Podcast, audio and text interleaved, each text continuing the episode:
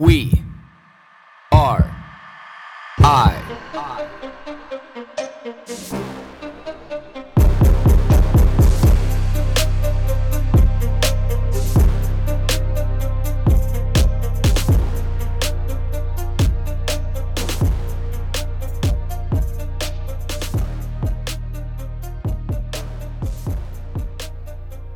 June 6th, 1944. Does this date ring a bell? Does this date does this date intrigue you? You know, and I have to admit that it intrigues me to know what this date would have been like for millions of people. But I have to also admit that if I didn't have it come up in my stories from a previous, you know, post, I may not I may not remember what today is. June 6, 1944 in history, the date historically and what it means to us and especially Juno Beach to us Canadians. Like, could you imagine what life would have been like in the months leading up? Like, could you imagine what it would be like being here in this soft, cushy little bubble where there's never been a major, major war fought on these lands that we know of anyway? And just knowing that you have to go somewhere, but you have no idea what it's actually really going to be like. But you have to go there and you have to fight. You have to go there with your buddies, your new buddies, your family members. You have to leave everything and everyone that you've ever known and loved behind. And maybe you've never even left your town before. Most likely you haven't. You know, most likely you've never really ventured outside of the the four walls of the city or the town that you were raised in. You know, especially since a lot of these these kids who fought this war were, you know, like 16 to 20 years old. Like, could you imagine, like, when I look at my oldest daughter and look at her, that not not only is she getting to the age where she would have, you know, been and having to participate, you know, in a war like this, like I just I can't like I look at her and I'm like, I know you have what it takes to do it, but fuck, I could never imagine you having to go there. I look at some of these kids that I know that are like, you know, 18 years old, 17 years old, 19 years old. And I'm like, how in the fuck did we ever win this war with these kids on the front lines? But then the disgusting reality comes in and you start to realize that it's only because there was enough people, there was only because these people in positions of power convinced enough bodies to be thrown at it until we just won. You know, and I heard something that Lex Fridman said that on, on his podcast that, you know, like Russia typically doesn't really give a shit about a war until about a million people have been lost. That's why this war in Ukraine, I guess, means nothing to him. Now, this may have not have been Lex Fridman. I think that it was. This may not even be a stat that's real or true, but I think that it is maybe. You know, I, I definitely know that I heard it about a month ago. But how disgusting is that? Could you imagine just being in a position and I'm not saying that you know D Day and the beaches in Normandy and especially Juno Beach for you know us Canadians didn't have to be done.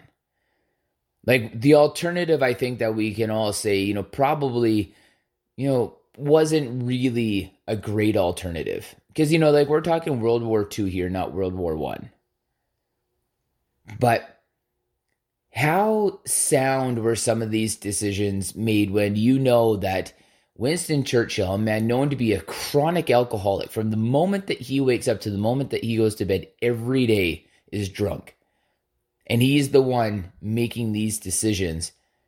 Well, could you imagine if there was a known chronic alcoholic in a position of power making decisions today? I guess we also look at that it seems like people are in those positions of power. But I just can't imagine. I can't imagine just looking at a war and saying, you know, if I just have enough bodies. And I'm not saying that they did And like that's the concept, but it really is what war is of any scale is when you just have enough bodies to be able to keep throwing at the war until you're victorious. And like it's just such a hard concept for me to grasp. It's such a hard concept to wrap your mind around that you're really just convincing people to go kill themselves in order to be victorious. And I think that the wars we fight now, it's pretty fucking obvious all the time that it's just a bunch of bullshit. You know, and again, not saying that World War One or World War Two was, but it's like like war is just it's insane. It's insane when you just look at these people and say, like, I don't have and we don't have enough guns for you guys, but I need you to fight. And when, not if, when the person dies in front of you, grab their gun and keep on going. Like you run into this field battle and you have no way to defend yourself. Because it's not even close range combat enough where you could use a knife that you had, nor who, like this, it's just mind boggling. Lost for words. Like, could you imagine putting yourself in a position and going into war and not having a gun to fight with. And thankfully, that's not even being thrust into combat at such close range where a knife would even be applicable. And then we sit here and I record this podcast and I'm sitting in the sauna last night talking to a bunch of people that I've come to know and, you know, doing some push ups in there with, you know, one of my homeboys and stuff. And I wasn't doing the push ups with him, but, you know, I was chatting with him the whole time. And, um, you know, you look at these moments in life, and then you look around and you try to find some, you know, 18 year old kid.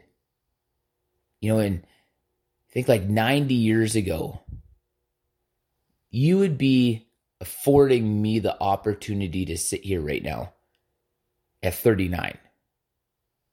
Like, I just, the whole concept to me is just absolutely mind boggling that most people won't even, and when I say most people, I say the vast majority of people today will not stop for two minutes, 60 seconds, and think about how all these kids gave their life and how today was one of the most pivotal moments in world history. Because again, like the alternative, I think that we can all agree that the alternative just you know, could you imagine Hitler's Germany running the world? What would that have actually looked like? So I think the question of the day is Are you willing to be able to take a moment or two for a little self reflection on what these kids gave, how they gave it, and what are we doing with it?